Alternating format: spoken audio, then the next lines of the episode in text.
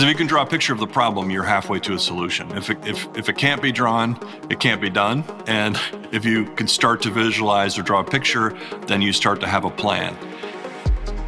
Welcome to the Amplifying Cognition podcast, formerly the Thriving on Overload podcast.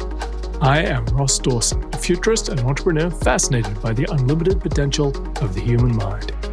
Each week, I speak to incredible people who are working on how we can get to next level thinking, sense making, and decision making so we can keep ahead in an accelerating world. My guests share how they amplify their productivity, the success of organizations, and the potential of humanity by using an array of technologies, including AI, innovative processes, and sometimes simple everyday practices. I do this podcast to learn. I learn so much from every guest I speak to, and I'm sure you will too. If you are intent on amplifying your cognition, simply go to amplifyingcognition.com to access a trove of useful resources, including the Humans Plus AI learning community, resources and downloads from my book Thriving on Overload, the Thought Weaver app, which allows you to interface more effectively with AI, transcripts from all of our podcast episodes, and far more. That's amplifyingcognition.com. If you enjoy this episode, please subscribe to hear more and help others to find the podcast by liking or sharing. It makes a massive difference, so thank you. On this episode, we talk with Dave Gray. Since the 1980s, Dave has focused on developing visual maps and stories that make complex information more actionable and easier to understand. He's founder of visual thinking company XPLANE and the experimental learning community, the School of the Possible, as well as the author of a range of excellent books, uh, including Gamestorming, The Connected Company, and Liminal Thinking. You can find more on his work at xplane.com, that's X P L A N E, at visualframeworks.com, and on social media with his Twitter, uh, Dave Gray, that's G R A Y. In this episode, we talk about visual thinking and frameworks, gamestorming, the art of the possible, going towards the fear. And I found the conversation really inspiring and uh, is uh, definitely someone to uh, we can uh, learn from. So stay tuned for an excellent conversation with Dave Gray. Dave, it is awesome to have you on the show. Oh, great to be here. Thanks for having me. So you are a visual thinking master. Uh, I've believed in visual thinking all the way along, and your work has been a reference point all along the way. So, how did you get there? Did you start thinking visually, or did you discover it? Uh, well, I, I, guess for me, it was uh, it was a path of uh, growing up, and uh, it was a learning process for me. I mean, for me, I was always drawing, always uh, somehow um, trying to process information by making pictures of it. Um, so I, I, didn't fit easily or simply into the, the education system at the time. Maybe we can talk more about that when I was growing up. But I uh, found my way to art school and um, uh, and graduating art school, as you can imagine, there wasn't there was uh, this then the beginning of the problem, which was to solve to solve, which was to figure out how I'm going to find my, my place in society. And um, so it's been a long process of uh, an artist figuring out, oh, you know, what makes um, art or the arts uh, relevant and meaningful, and how it can be of service to the rest of the world. Because I'm never, I never thought of art as something that um, artists do uh, purely for themselves, but uh, for me, um, creating value and understanding how that works is, was a really important part of it as well. So, so, so uh, many artists delve into emotions of various kinds, but yours is very much what I've seen, anyways, around thinking. So, and how does we think, and how do we lay that out visually?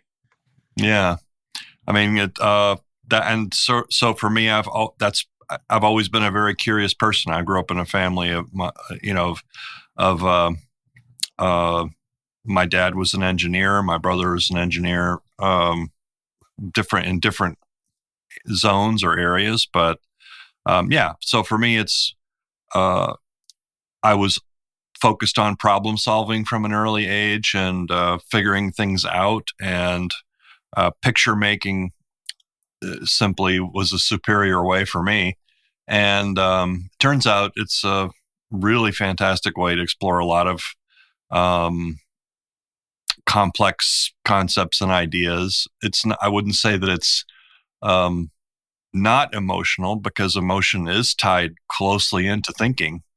And um, but you know, in the same way that some people would say writing is thinking, it's a way of clarifying your thoughts. Um, and it's there's a difference between having a thought and being able to articulate it clearly. Um, drawing is also a thinking, and by drawing, it's a different kind of thinking, and drawing um, is a is a way of um, clarifying your thoughts in the same way that writing is or can be. Yeah, in my in my book Thriving on Overload, I describe how Jeff Bezos says, you know, if, if you write six things, six pages on something, you've got to think clearly. And I said, you know, I said, well, actually, if you've got some diagrams as well, that's clear thinking. but you can you can you can write the things which are very fuzzy and murky and messy. But if you put things in a diagram, you've got to be thinking clearly. Uh, Jeff Bezos is a is a brilliant thinker in many ways. Someone I have a lot of admiration for. Uh, people may have different differing schools of thought or points of view on him, um, but uh, I think he's a brilliant man, and uh, he has found a way with Amazon to um, turn complexity from a disadvantage in organizations into an advantage. And I think that really is a pioneer in organization design in that way. Yes, and also a systems thinker implicitly. Mm-hmm. Yeah. So I think the first time I came across your work was your book Gamestorming, and this is a I, I, you know my interpretation of it is you know using visual thinking to help groups to achieve outcomes. Yes. I mean, the original title of Gamestorming was the Visual Thinking Playbook. Um, we, uh, but Gamestorming is uh, about taking idea. It's a it's a it's a recipe book, I guess, if you will, a cookbook for having better meetings using things like sticky notes and uh, whiteboards and um, markers. And um, it's uh, it offers uh, a suite of ideas and tools for um, how to work with a group to um, use space uh, to think better. So, and um, what's you know in the last uh, well since COVID, I guess the last five years or so, um, uh, the virtual tools have really t- come a long, long way. And when I say space, I it used to be that I meant you know in a physical room, but now there's a ton of things that you can do and a, a lot of great tools for working together visually in virtual space as well. So it's uh, it's it's an exciting time for a visual thinker. I'll say that. So, which which goes to the point that it's not just visual thinking; it's visual communication. So I've got these things in my head, and we can either I can either put them out into some visuals, or we can together create those visuals. So that it's this form of communicating or finding a common language. Well, it's also the the uh, the fact that you know we and we all have uh, a set of beliefs and a world of thoughts in our head. And when we work with other people on a team, there's there's a challenge of getting all those thoughts together and al- getting aligned about what do you think, what do I think, what do, what do these three or four other people think, and um, so visual thinking is a way to not only to get your own thoughts out, but to get them out in a way that you can think with other people. And um, you know uh, I, I've heard a phrase that I really like, which is the smartest person in the room is the room. And um, what that means is that um, there is no one smartest person in the room. The smartest, the the the intelligence is a collective thing that comes out of finding ways to share our thinking and integrate it. And so, in the same way that you know, if you can think about well, you might find it useful to sit down and make a PowerPoint or sit down and write down your thoughts or sit down and uh, scribble or sketch on a piece of paper. If you can find a structured way to do that with a group uh, where you can sketch together, you can um, formulate your ideas together while they're still in a that uh, that kind of fuzzy zone that where sketching happens that um, it's while the ideals are, are still forming then um, you can create a lot of uh, you can find a lot more powerful and interesting ideas and you can also um, integrate them in ways that are can be really powerful too have you worked with boards or executive teams like small groups on big strategic uh, issues and using these tools uh, in fact well that's where they came from so you know i've uh, you know i uh, i i alluded to the problem of being someone coming out of our school and trying to figure out how to make their way in the world. And the way that I did that um, was uh, first I was uh, did infographics for newspapers. By infographics, I mean everything from a map or a chart to a visual uh, visual explanation of some kind of a complex story or phenomenon.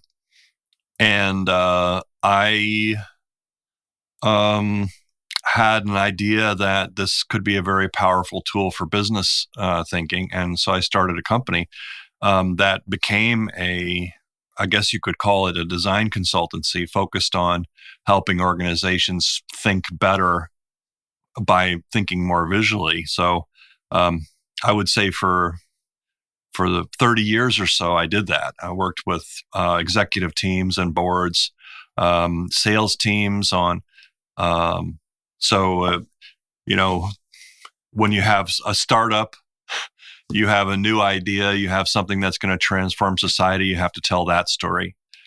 And then uh, when a, a, technology company buys the startup or when the startup is successful, then you have a selling story that you have again the same a similar story, but now you have to tell that story to not just to investors and early customers, but you've got to tell it to um, customers who are in larger organizations who are buying something that um, they need to know they can count on. And then once the technology company buys it, they have to sell it to their customers. So there's storytelling and selling um, all along the way, from investors to um, all the way up through through the layers of business and out to consumers and through the factory. So, yeah, I've been in, I've uh, had the privilege to work with people in almost every industry, a lot of technology work.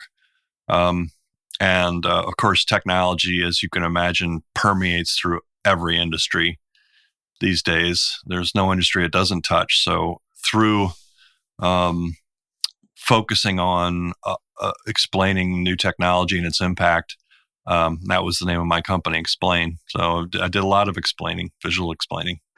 One of the things which I've always been focused on is how do we align the thinking of particularly boards and executives. And I don't know if you've come across the work of Colin Eden at Strathclyde University. He is mm, essentially no. uh, uses concept maps.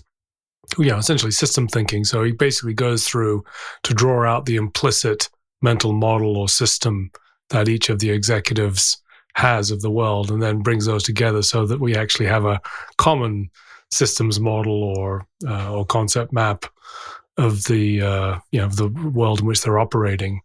And I think you know that bringing in the systems, thinking visual. You know, this has to be done visually, of course.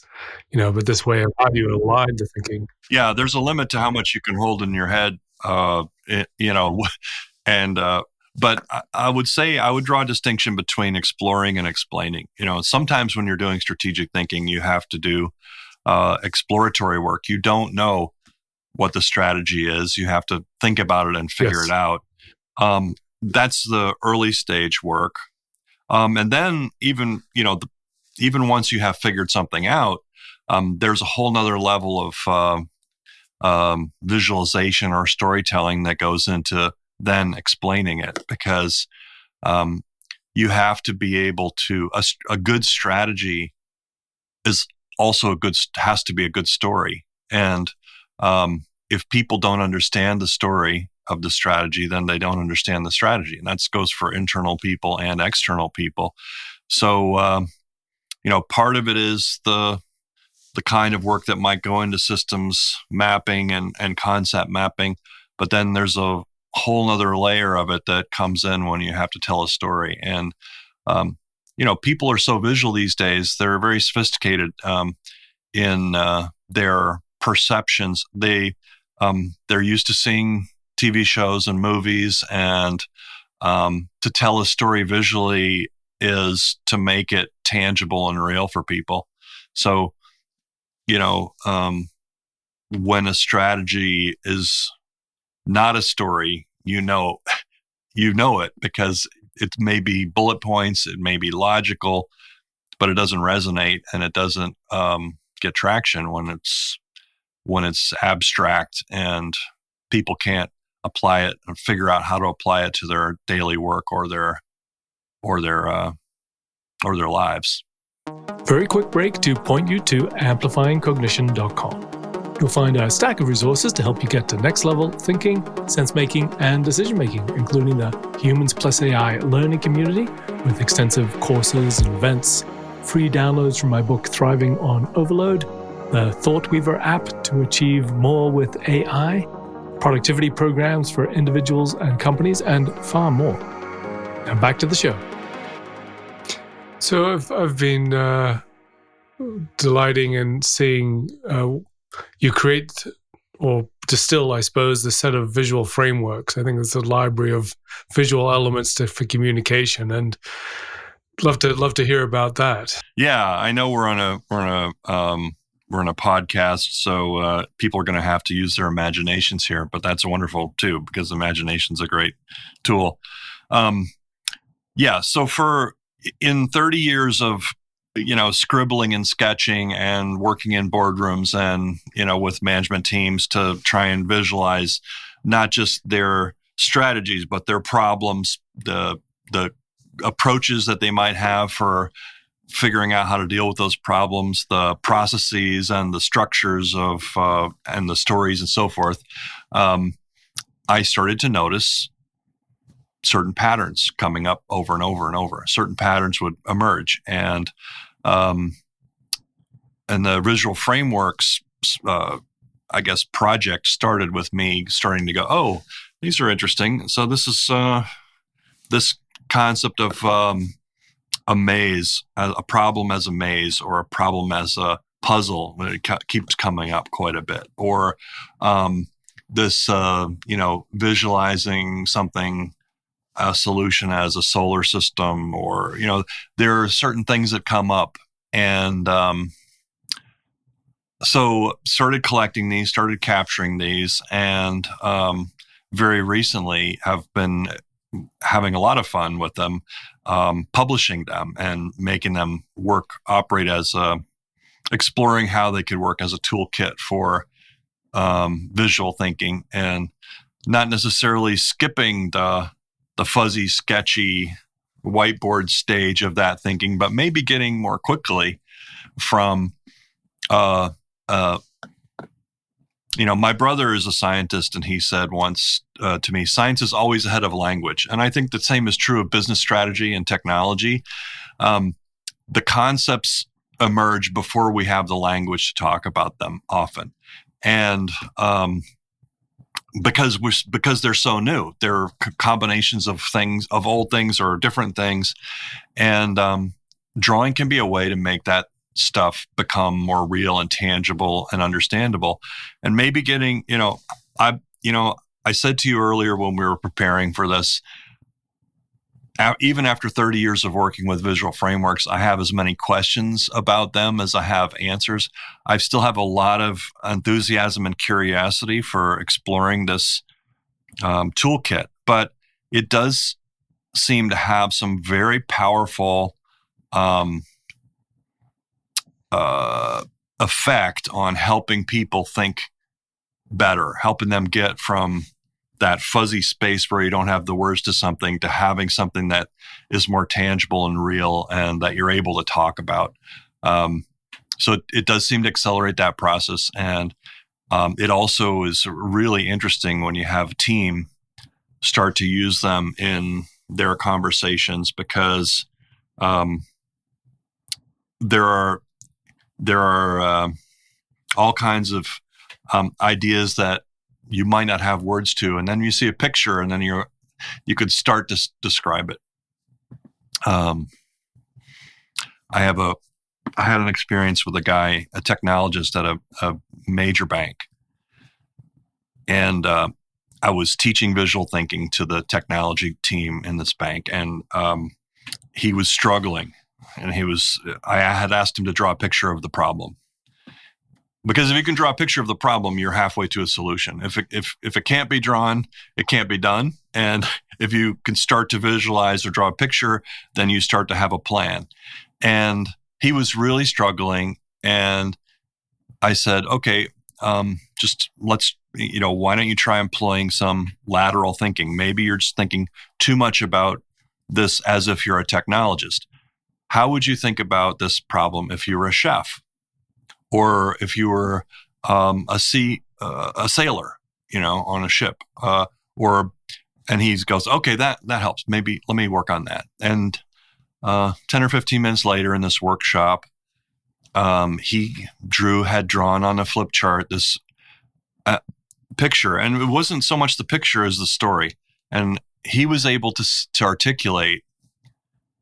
And I could tell you, I still remember the story he told because it was so clear. He said we were we're like a kitchen. We're the technology team in this bank. We're like a kitchen, and people come back to the kitchen and they start ordering things, and um, we're making everything custom, and we have to go to the grocery store every time and go buy all this special stuff because someone just ordered squid and uh, we don't have any squid, so or we don't have anything to, to cook it with, and uh, we don't have the right tools. But you know, 90% of the time, or 80, at least 80%, people have similar needs. We should just have a menu. We could be a restaurant, like a restaurant.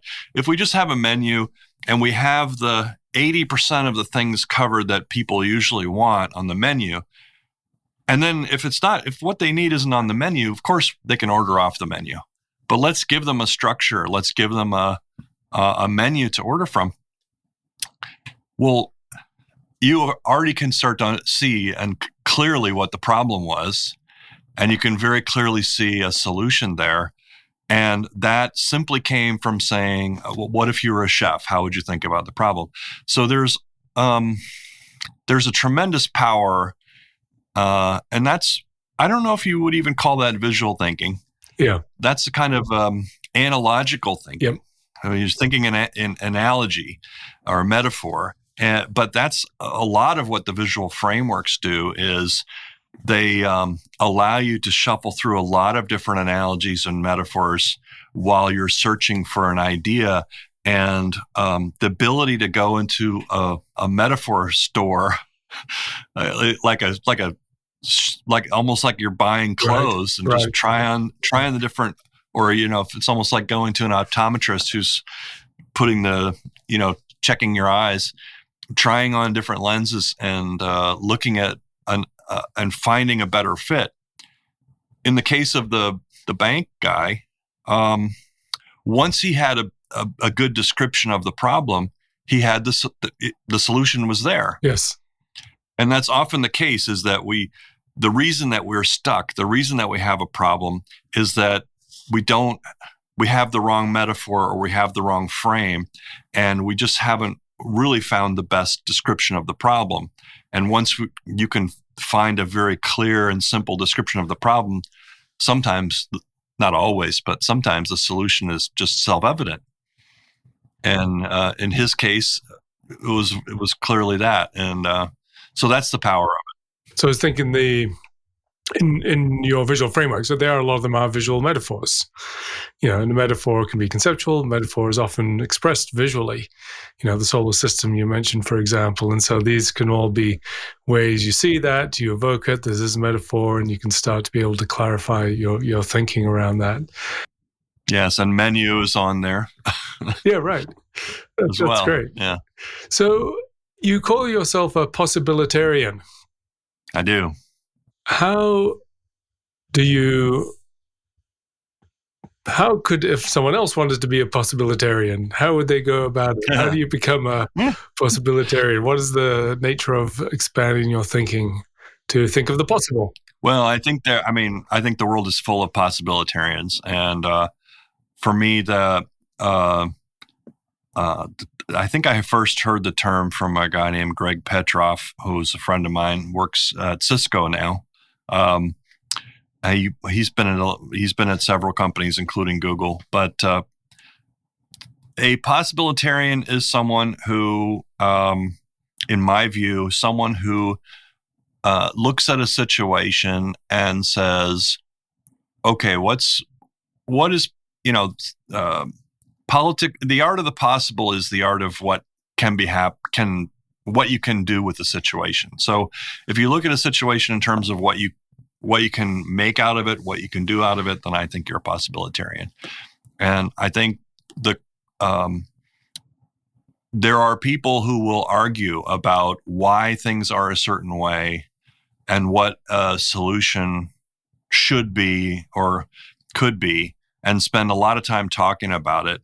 Um, in my view, the possibilitarian is the person who says, well, let's find a small way to prototype that, test it, see if we can make something happen, um, and uh, find reasonable ways to test those ideas as value propositions, figure out, you know, and it's learning by doing, it's learning by trial and error, learning by figuring it out, um, sometimes stumbling around, often making mistakes, but um, you know, the leap from theory to practice is one that many people never make.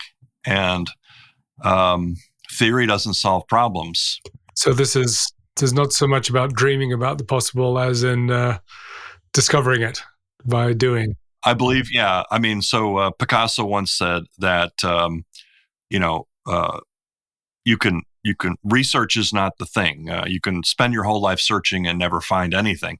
And if people aren't interested in so much in what you're searching for, they're interested in what you have found. And um, finding is the thing. And um, I think that you, and maybe it's part of it is probably coming from my experience in art school, where what we learned was a process for making, for creating things out of nothing or out of materials. And um, you know, I think for me, uh, the creative act is one of the. I mean, it's it's it's probably one of the things that is fundamental to humankind and our success as a species.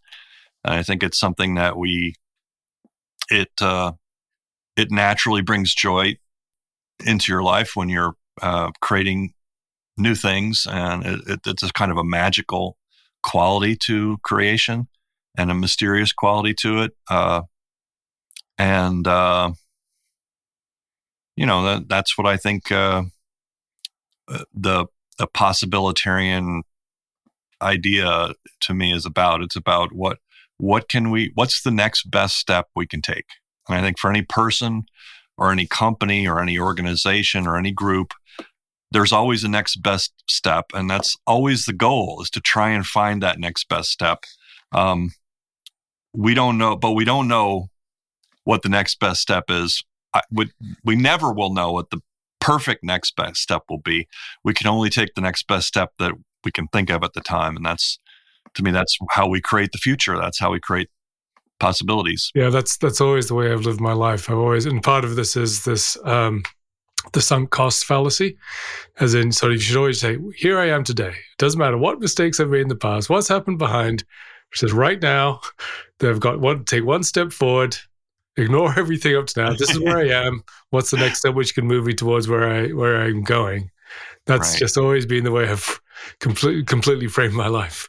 Well, and so many people, um, you know, spend uh, you know a lot of cycles thinking about the next best step because it's it's uh, it's scary to actually take the next best step because whenever you take a step you're making a commitment. You're, and every step that you take to make a commitment to something is saying no to a thousand other possibilities. And it can be paralyzing to stand at a at the uh, edge of the next step in your life and uh, like looking off a cliff and or looking at a, a million pathways of possibility and to make the decision to to make a forward step um, it's it can be terrifying it can be paralyzing and exciting. um, and and yeah uh, but i think without taking that next step you don't you're not moving the ball forward. You're not moving the ball down the field as we would say in the us yes. So you are working on uh, School of the Possible, something like that? Uh, yes. So in the in the same vein, in the vein of, um, you know, what's the next best step for me, having having sold my company and, um, you know, being in a position to think about where I want to go. Um, I'm I've always been very passionate, as you can probably tell, about learning and education, and also about uh, creativity and the unknown. And yeah, the School of the Possible is my current experiment in um, what's the next best step for me personally, but also what's the next step in uh, in education and group learning. We have we're we're in the we kind of in the habit of school being something where people know the answers and we go there to to find the answers or learn from the experts. But uh, I believe school also can and should be about learning how to learn, learning how to ask questions when we don't know the answers. There are so many problems and and situations and challenges out there that we don't have answers for, but we we need to be taking figuring out what the next best step is even in the face of complexity and and a lot of confusion and a lot of unknowns. We still need to be moving forward. So um, the school of the possible is my uh, experiment in in education and figuring that out how do we learn together when we don't have the answers i look forward to hearing more about that as that progresses so to to round out dave i'd like you to offer some distilled wisdom on no. how it is, you know, some advice, some suggestions to people on how it is they can well, I would say think better, but I mean whatever whatever positive direction you can do. How do we think of the possible? How do we think better? How do we you know live yeah. better lives and achieve more? Well, a uh, couple of thoughts I think might be helpful. One um, is the idea of um, not necessarily limiting your thinking to what can be put into words and uh, typed or written on a page to um, to explore the idea of uh, visual thinking. I do have a free online class that I could share a link to you that people can go and watch. You Great. know, maybe will be in the show notes. Um, you know, a few five to ten to twenty minute videos and kind of explore that territory. So that would be, uh, I, think, a good jumping off point. Um, drawing is thinking, just like writing is thinking. Uh, if it can't be drawn, it can't be done. Um, so it's also a great way to explore and clarify, po- you know, possibilities when you're still thinking about them. So just like, um, just like uh, Leonardo da Vinci was able to sketch a lot of ideas that didn't weren't able to be realized even with the technology of his time. Sketching is a way to start thinking about those things. Um, even if you're not going to be designing a helicopter or an airplane, you know, 500 years before it's a fact, um, you might still find that you, by sketching and scribbling, you come up with ideas and concepts that you wouldn't ever come up with any other way. So that's one. Start scribbling. And um, another one is uh, this idea of uh, fear. I mean, we we're wired to seek reward and avoid threat. Every organism in the in the universe is wired to seek reward and avoid threat, and um, for good reasons. Our wiring is kind of biased a little bit towards the avoiding threat part. You you're not going to you know, a possibilitarian that gets eaten by a dinosaur is not going to pass on their uh, genes to the next generation. so, um, I think um, that's why we have a lot of we're we're emotionally and hormonally wired to to be afraid to to kind of cling to the status quo, the safe zone, and not to step into those uh, adve- more adventurous or dangerous territories. But um, my uh, one rule that has served me really well over the course of my life is when when I'm facing a a dilemma or a decision or a choice about where to go in the future, and one of and they seem roughly equal, but one feels safer and the other feels scary. Um, always go toward the fear, uh, because that's where growth is. That's where possibilities are. That's where the opportunities are I think if you, um, the fact that you're even weighing it as a possibility, um, means that it's a, it's a, it's a realistic and possible scenario. The fact that you're feeling fear is probably relative to um, your wiring and your your tendency to want to seek uh, safety and avoid threat. You know the the the it, you know the the world is a is it can be a dangerous and scary place, but for the most part, um, you're you're not taking your life in your hands when you take a chance in the in the business or the creative world. So I encourage people to step into that, lean into that fear, and um, and take a, a few steps. You can you you live in in the near the ocean and you go swimming every day. Oh, well, you know there's sharks in the ocean. yes. There's there's always some danger, but you don't have to dive into the deep part of the deepest part of the ocean. You can step in. You can you can wade in. You can go part way in. You can go halfway in. Um, so there's a lot of ways to uh, kind of trick yourself into stepping into uncomfortable situations that um, can be really rewarding in terms of personal growth. So I encourage people to to when in doubt, go towards the fear. I think that uh, following that advice will get take people a very, very, very long way. yeah, I agree. It's been a true delight uh, talking with you, Grave. Thank you so much for your time and your insight and your wisdom. My pleasure. It's really been uh, it's great talking to you, Ross. Thank you for having me. Thank you for listening to the show. If you really want to amplify your cognition, go to amplifyingcognition.com, where you can access a trove of useful resources to make your mind better and more effective than ever before. If you liked this episode, please do help us be found by giving us a rating or review and subscribe if you want to hear more of this. Thank you for listening and have a wonderful day.